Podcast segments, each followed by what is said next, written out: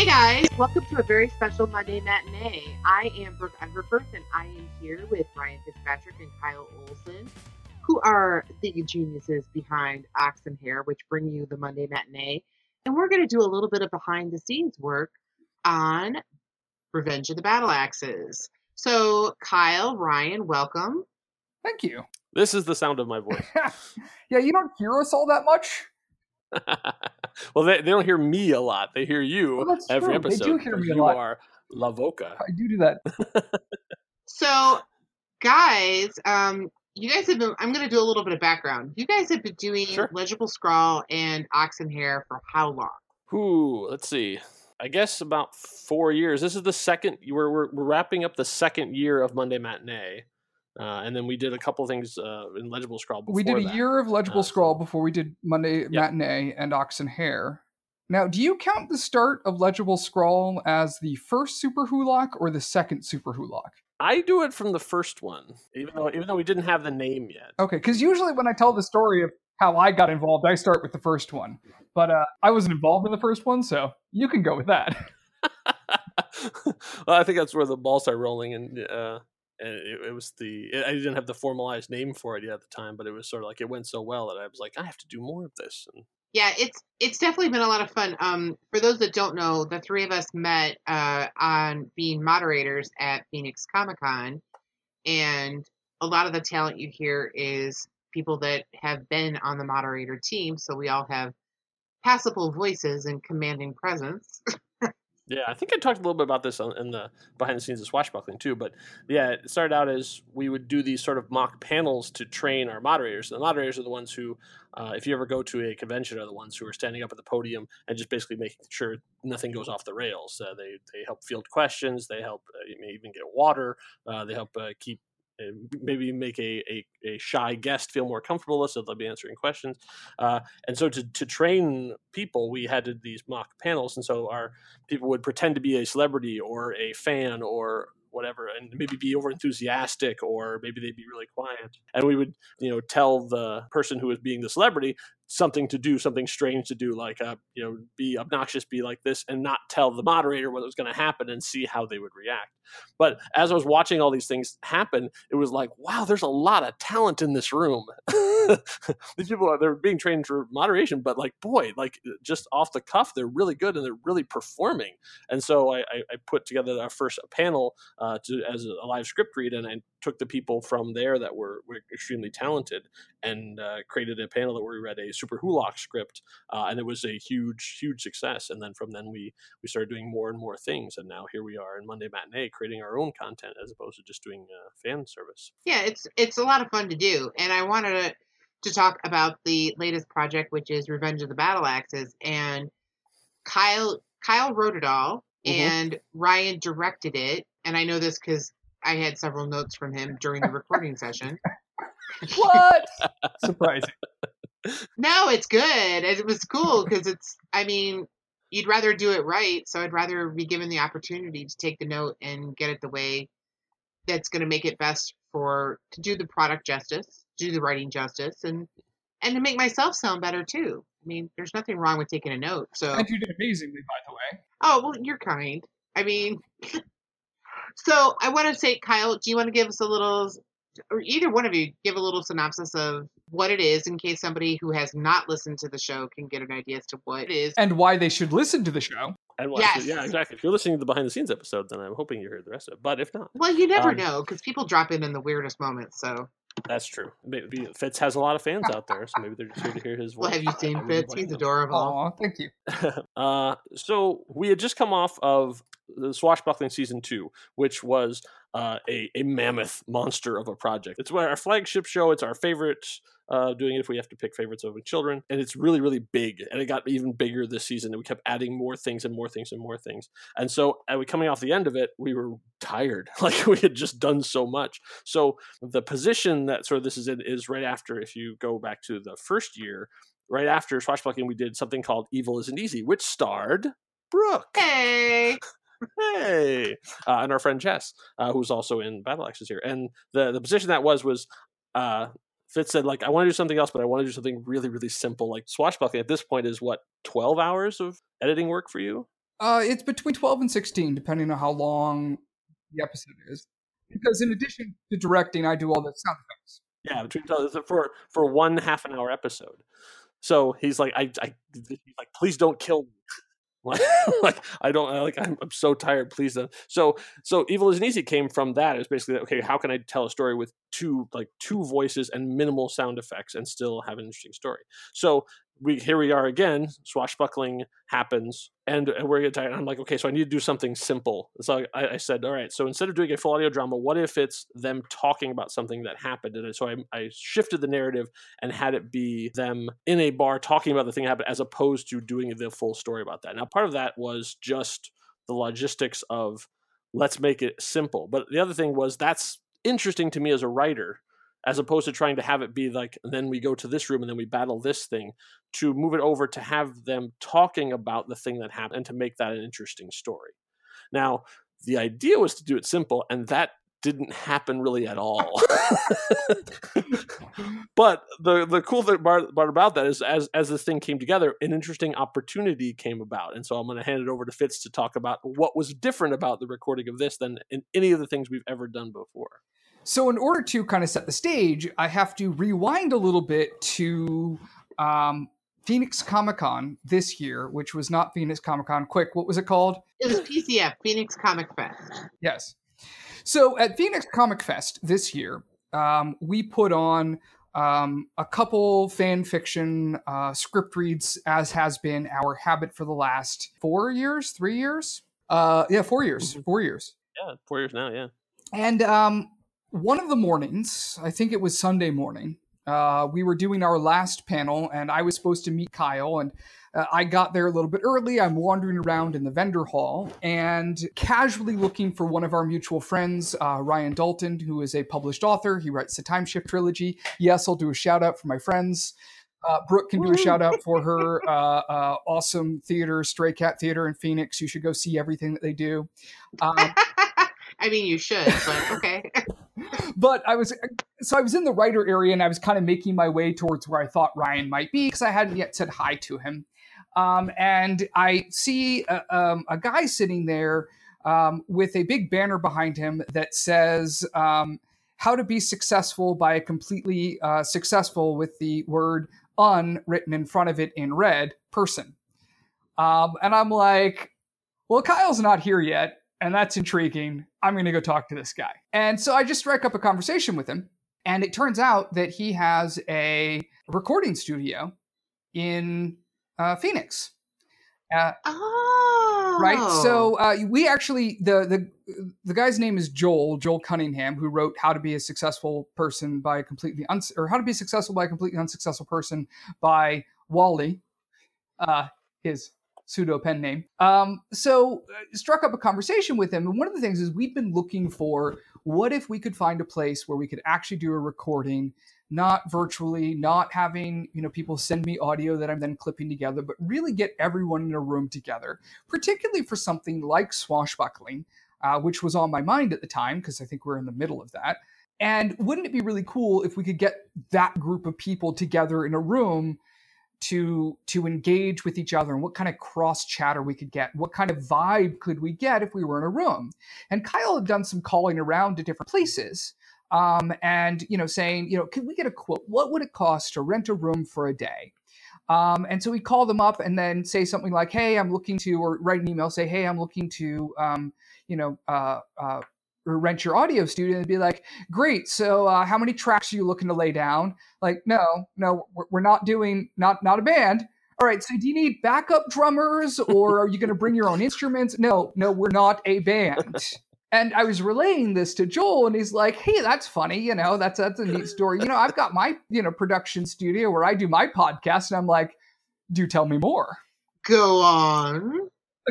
right and so um, um, we had an email correspondence uh, for a couple weeks. Um, Kyle and I went over toward the studio, and um, we decided to go ahead and plop down a little bit extra money and, uh, and rent out a studio and see what we could do with it. And it turned out to be really amazing because we got, you know, six incredible people, and then for that last episode, we got uh, uh Eric Letman as well. So we got seven incredible actors sitting together and just vibing off of each other and having this great connection as if they're a group of adventurers Mhm. who have just survived a quest and are kind of a little, you know, punch happy and uh, really aren't sure how to handle the fact that they survived killing a god.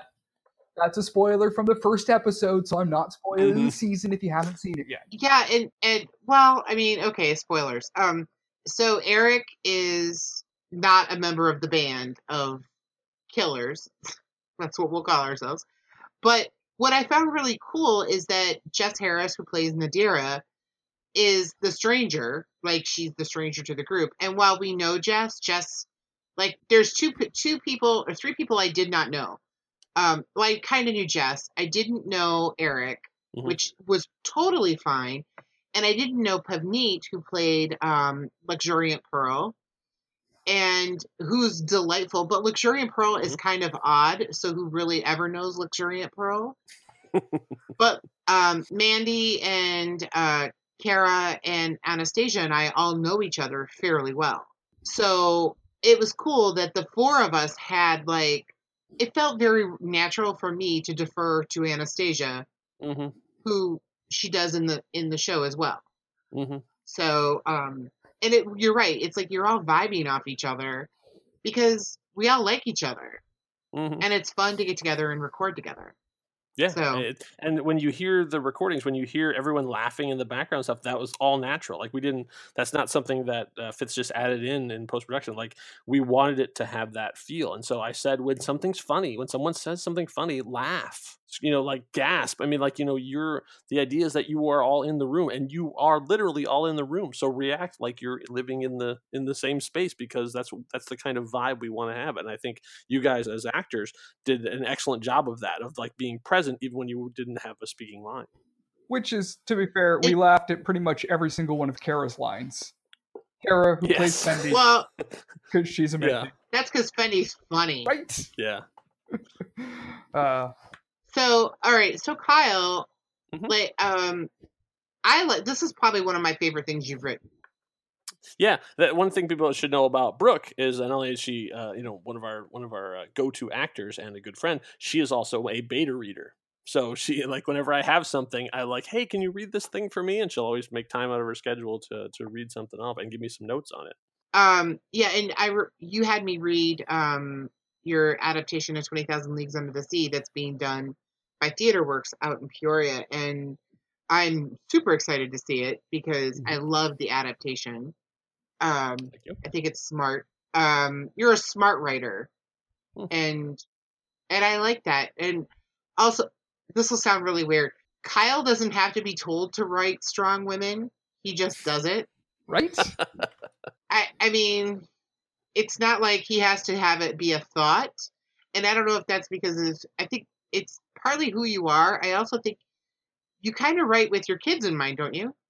a lot of it is yeah. I mean, I, I, I, I sort of, I'm, I tend to be a slow learner. Like I, I, I sort of uh, hit stuff really dumb, and so I, I, I came to feminism in the dumbest way possible, which is I had daughters.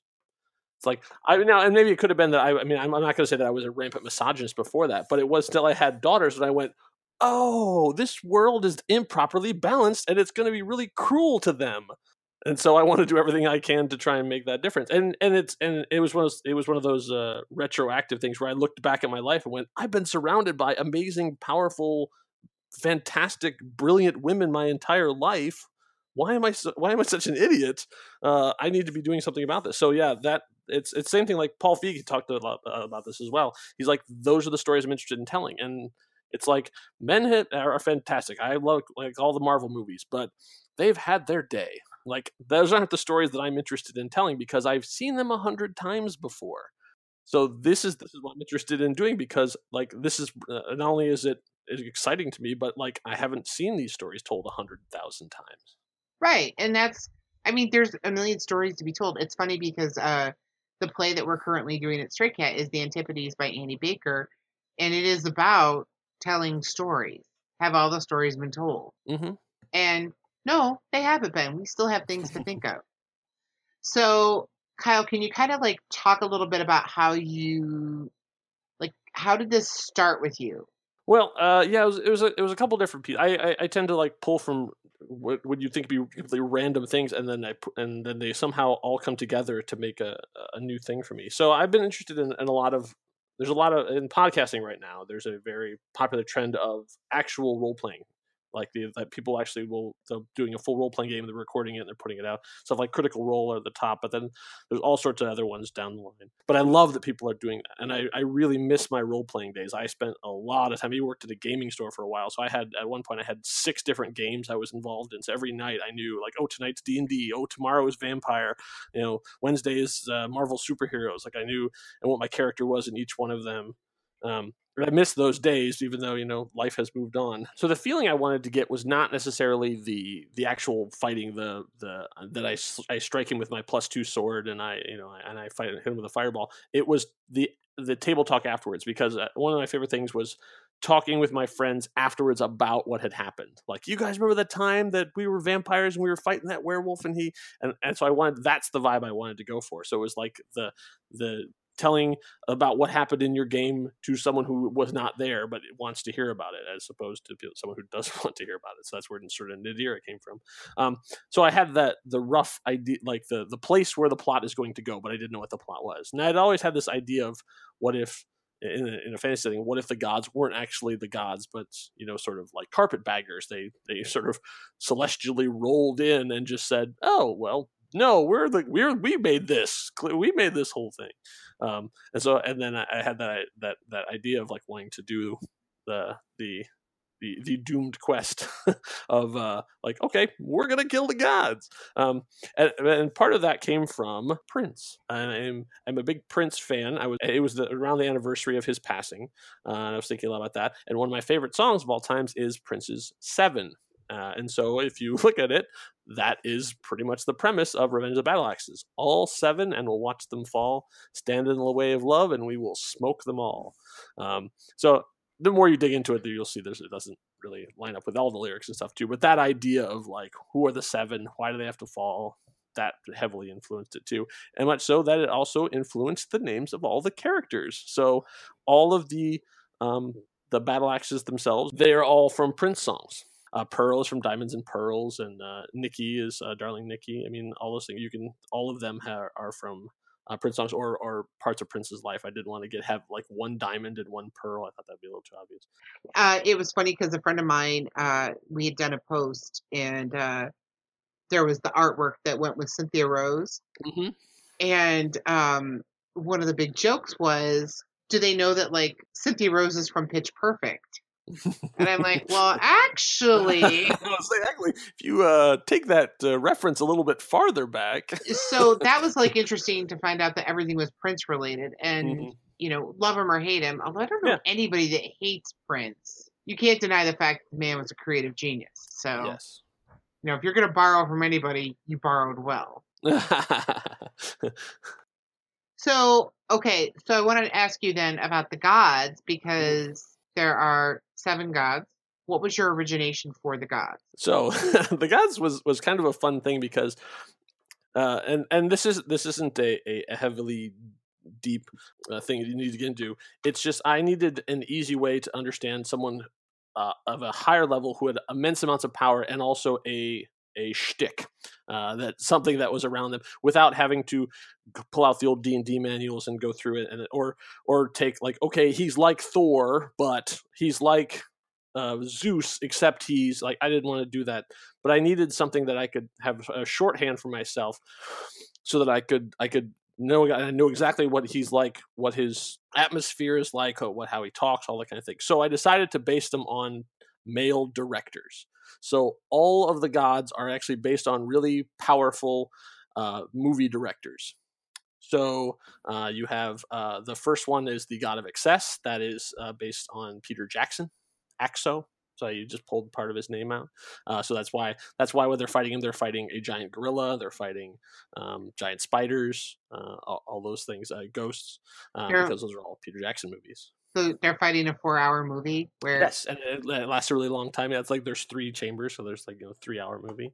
Um, so I wasn't I wasn't trying to take I wasn't necessarily trying to take shots at all these guys because I mean I, I I'm big fans of, all, of most of the the people I'm after, so I wasn't trying to like um think, but I, I was trying to think of in a big organization who are the people at the top that are sort of um monumental that everyone knows all their stuff and almost worships them uh, and then that that they would uh, that that I could easily pull from, and then it would I could when once you once you say Peter Jackson is the god or whatever, then the dungeon almost designs itself, and you just can go from place to place, and so each one and all those things. So I, I leave that to the uh, to the listeners to go back through and see if they can figure out now knowing who all they are, which which directors in particular I was talking to, and it's not that not that difficult because I usually did some part of their name as as the gods. So, mm-hmm.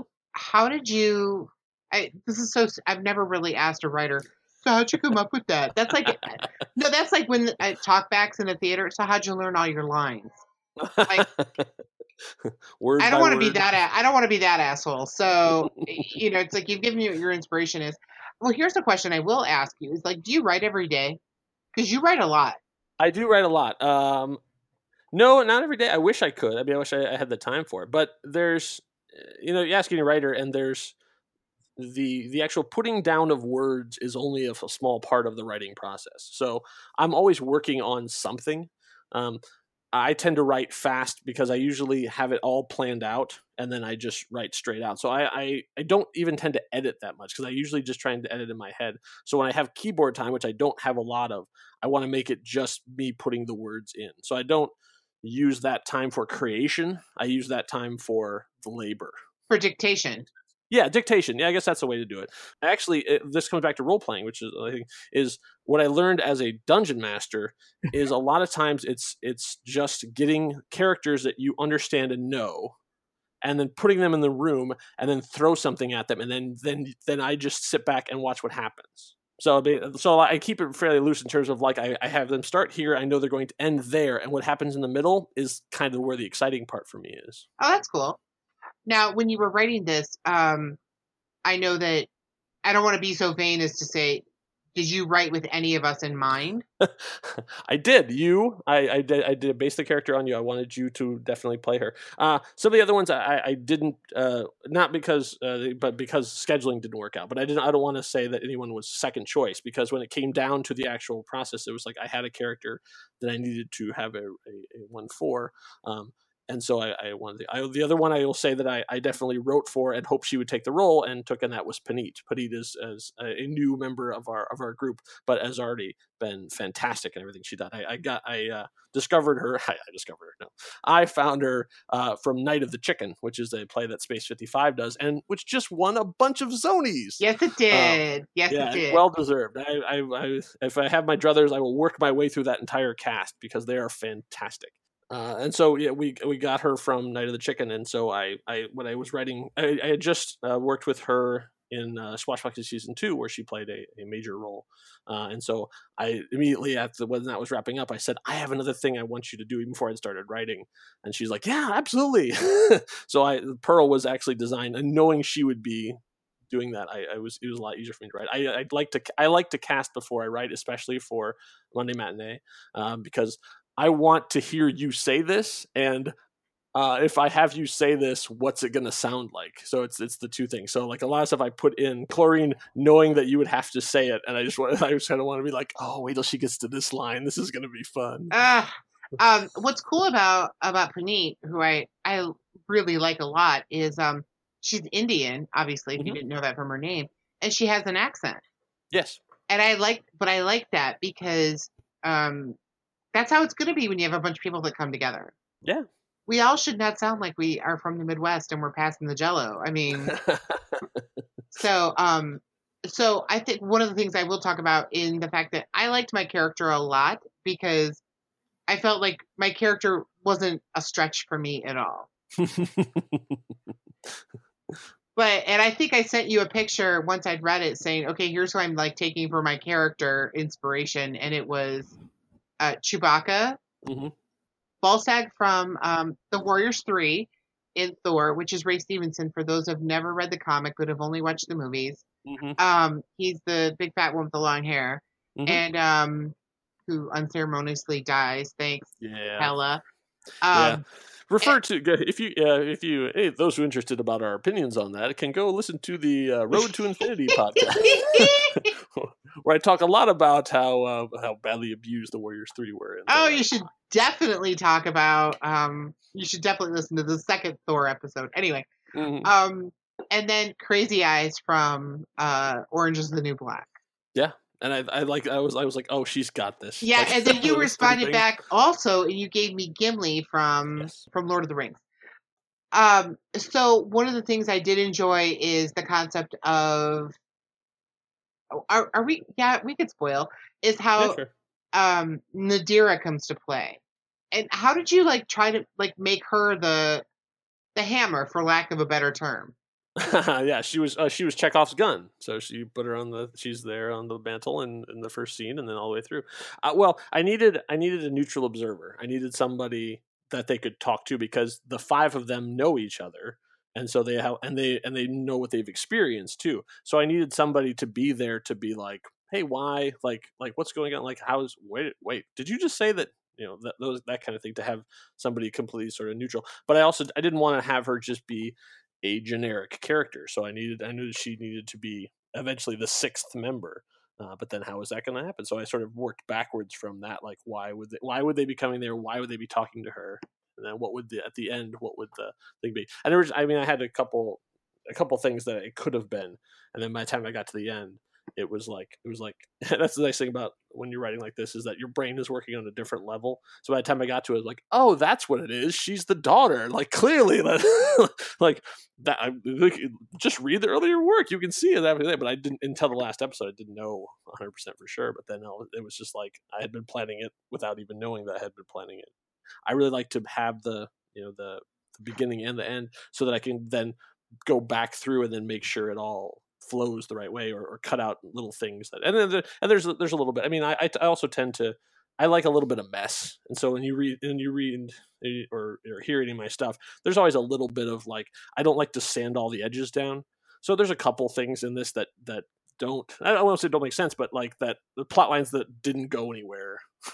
There's little frayed edges and stuff too because i didn't want it to seem perfect and smooth and, and nice the gun couldn't be the only thing on the mantle. There should be other stuff too that turns out to not be important. Exactly, but like there, like uh, I can think of. Uh, I think it's in uh, episode three. There's a whole thing about they get uh, an obelisk Yep. Or a Takenu.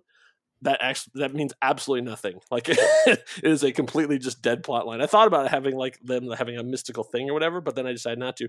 And instead of going back and wiping it out, I was like, eh, you know, That's what we think. What are herrings for if you don't comes around and it's you know like the key to some uh, god Mhm. world and they have to go on a rampage. We, Right. we just know you're laying seeds far, far in the future. This is which true. direction Well, right now. as, as much as it is, you know, like that, that I'm doing a lot of back padding. Um, the reason, the the way you can tell that I am a terrible writer is the fact that they all survive. Like in this story, someone should have died, and I really had full intention of killing people by the time I got to episode six. I was like, well, blood's got to be spilled. They're not going to be able to walk away this unscathed. And I just fell in love with the battle axes so much that I just couldn't stand to kill any of them because I could not imagine doing a second season, which I, at the time I wasn't even thinking about a second season. But if we did more, I just couldn't imagine doing it without all of them. Which, And I, I, I sort of, I sort of, they, they were saved from the the Hangman's noose well, that makes me. Do That's, you why, that's why I'm a hack. Do you want to do a second season? Yes, please. I, I, I'm, I, yeah, I'll see. I would say that, that actually it was it was uh, Fitz that sort of convinced me to that, like that to start thinking about those ways because he he was so enthusiastic about this and also like what happens next, like what uh, what happens to the other? Do they go somewhere? Do they kill more gods? Like what's going to happen? I was like, yeah, what does happen? So, of all the stories that we've done, um, this one was intended. Like when when Kyle first pitched this to me, this was intended to be a one-off. Uh, it was Yes. intended to be a six-episode run. It would be a one and done kind of story. Um, but then when I read it, I said, I can see this being the counterpoint to swashbuckling. Because everything else that we've done has ended up being, even the cases where maybe they could have gone a little bit farther for whatever reason, they've ended up being one season only. Um, and I'm thinking about two stories in particular which were designed as multiple season, but for various reasons it just never worked out. Uh, swashbuckling yeah. being the exception. Um, of course, mm-hmm. we have um, season three already kind of churning, mm-hmm. um, and then and then this I was thinking, well, this is a really it's an engaging story. It's got some incredible people in it, and it's got all the elements that I love in in a good storytelling, but b also what I really love that Kyle really does well.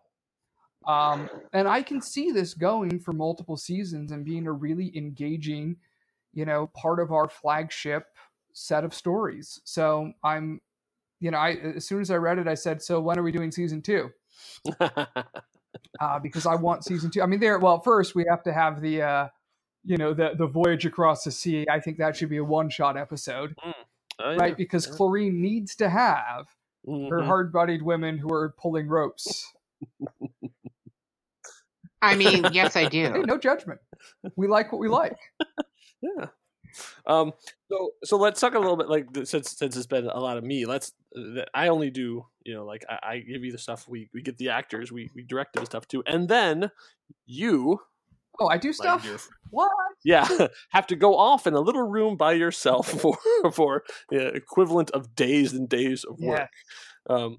So so ordinarily when we do this kind of stuff, we uh, we record everybody wherever they are. We've got actors now all over the world that we we pull from. This time, everybody was in the room, so you had all of the source audio at once.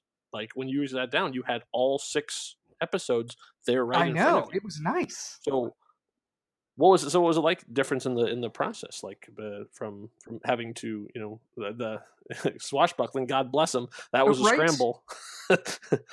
Here, here's a here's a for all you insiders or all you fans of monday matinee whenever you hear either myself or fitz talking on any episode that's because an actor did not come through for us. We don't usually cast ourselves. Aww we don't ca- we uh, say as much as uh, much I'd like to claim like I'm I'm like Alfred Hitchcock or Quentin Tarantino. no, like whenever you hear either of our voices, uh, it's because um, something happened. Someone didn't get the audio got corrupted. They we couldn't track them down. They they, they ghosted on us. Uh, that's what you you'll, you'll that's when you hear our voices. Um, um, I will say this though, I've recorded with Kyle and we're like his track was a throwaway.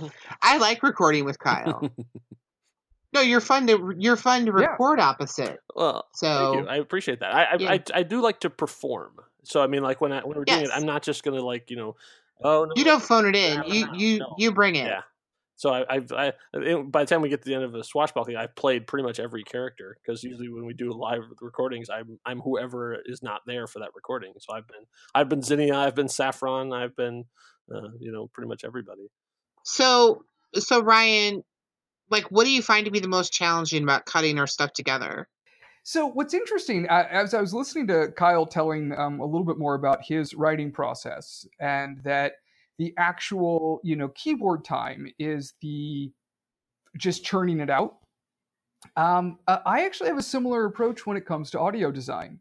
So, um, what not a lot of people know is that I will take the script and I write in the margins how I'm going to design the sound effects to augment what's happening. Um, and it used to be back in the day when I was first getting started, um, because all of us started this from, you know, hey, we're interested in doing this and figured this out as we went. So, you know, none of us have professional training in the things that we're doing. Um, and so when we did like the first season of Swashbuckling, if you go back and listen to that, there are very few sound effects. There's no, there's very little background noise in most scenes. Um, and then um, I've tried to push each episode to do a little bit more.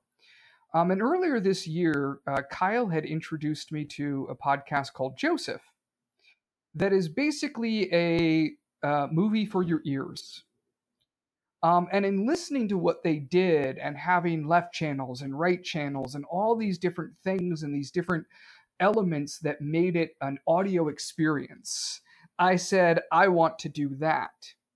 Um, but even back with first swashbuckling, I would go through this script and I would actually decide how do I want to design this audio to to do the thing because Uh, you've read the scripts, being uh, uh, one of our amazing uh, actors, and um, when Kyle puts in a sound effect, it's usually something like "mystic" or Mhm. "whiz" or "splat," and it's like, "Really, buddy? Really? That's what you're going to give me?" um, or bar noises. Okay.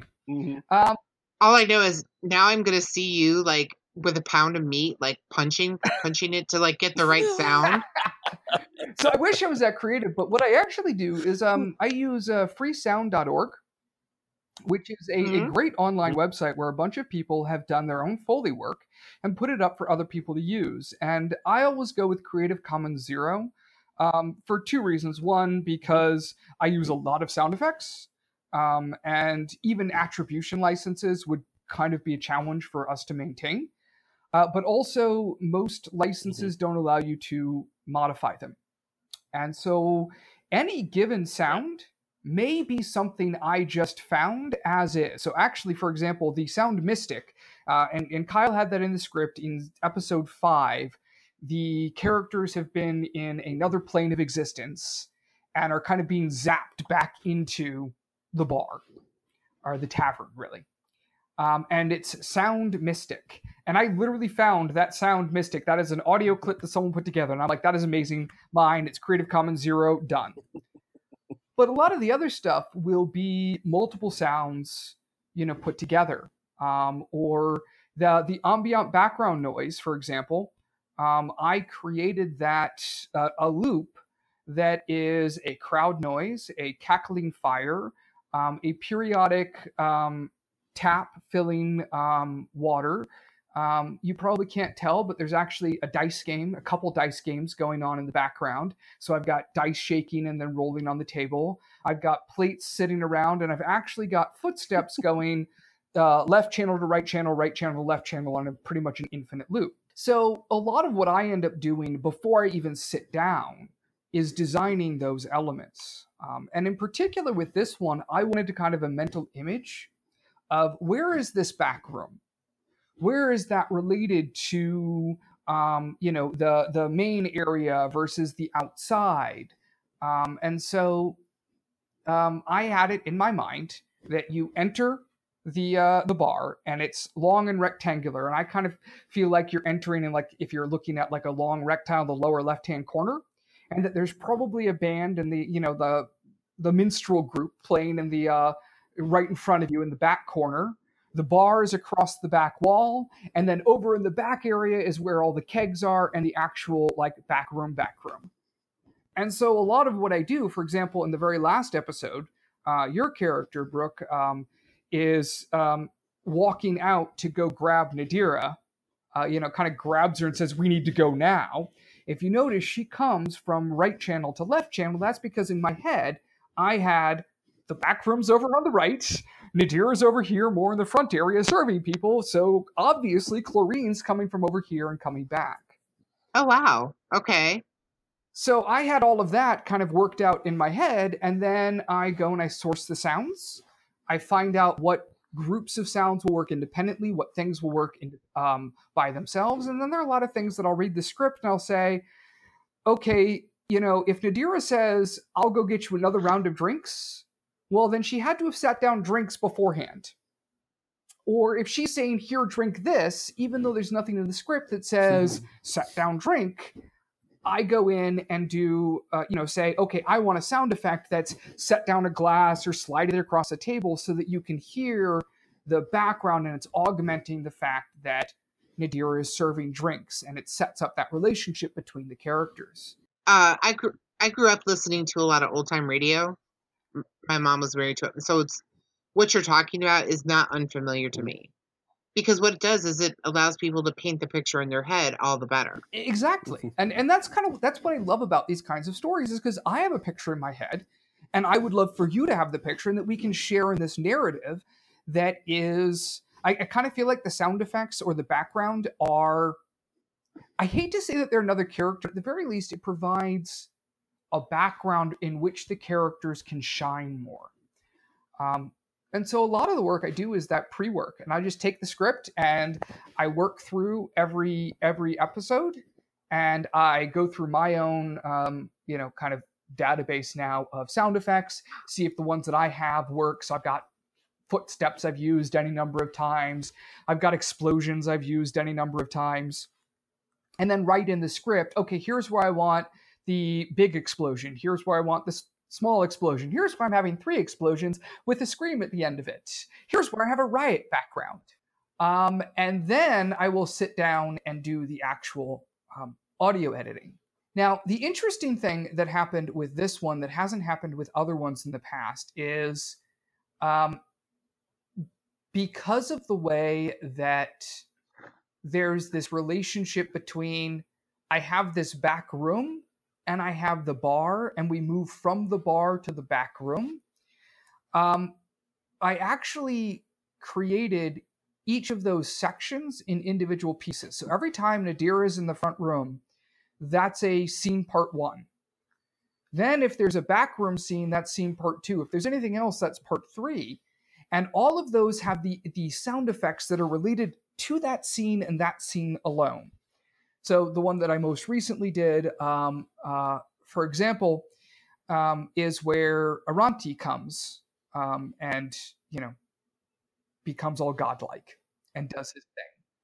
So all of in his scene, the ice blast, that sound effect, him appearing, him um, you know uh, dying, all of those sounds existed in that audio clip along with all the voices. So I did all the voices and the sound effects for that. But the actual background noise of the riot in the background and the explosions in the bar and the music and what happened with all of that, I layered that in afterwards because we had this weird thing where we have these kind of discrete elements where I needed continuity, but I also needed to edit down the sound to say, oh, yeah, you're really far away now. And that's really hard to do if I have different clips, and it was too unmanageable to do in one giant thing. Yeah, don't know if that's sufficiently interesting, and I'll keep that in the final cut. But no, I well, no, people should know how much work goes into it. I mean, that's like, you know, when you watch a movie nowadays and you see all the credits, it's like, what do you think people are doing? well, so guys, so there is going to be a season two. Yeah, we think so. Yeah, we're we're we're sort of looking at 2019 at this point and trying to figure out uh, uh, what is the best time for each story. Um, for the the rest of the year, though, we're we're we're kind of going on hiatus now. Um, one of the reasons we wanted to do this is to sort of give you a little insight into our process, but also kind of to give you a little behind the scenes of what's going on. So um, we actually got hired. We got a paying gig. Uh, I, am not really going to talk about exactly what it is, not because of NDA, just because um, it's it's it's far off. so I don't want to like uh, uh, over uh, overhype before that happens. But we uh, basically are hired to do this this pretty cool job, uh, and so that's going to take up a lot of our time. Um, so we're going to sort of focus on that for now. But we're not we're not done with Monday Matinee by any means, uh, and we're also not done for the year. We have at least two more episodes. Um, coming out uh, before the end of the year that we have scheduled already. Uh, and we will be returning to the seaside city of Massalia for that. Uh, so they will be returning to Swashbuckling for another holiday special, and then there'll be another sort of one-off. Uh, I think we're gonna do, and we're hoping to do some more, but it kind of depends on on how the rest of the this this big project goes. Uh, and then uh, we'll be coming back in in 2019 uh, Living Large will be a brand new story uh, this at the top of the year, uh, and then probably Swashbuckling season three, and then and then I'm not sure what's next after that. That'll be that'll be into the spring, so that maybe that's where um, Battle Axes season two would go, maybe right in there, but somewhere around there. So I'd say probably look for that in the spring.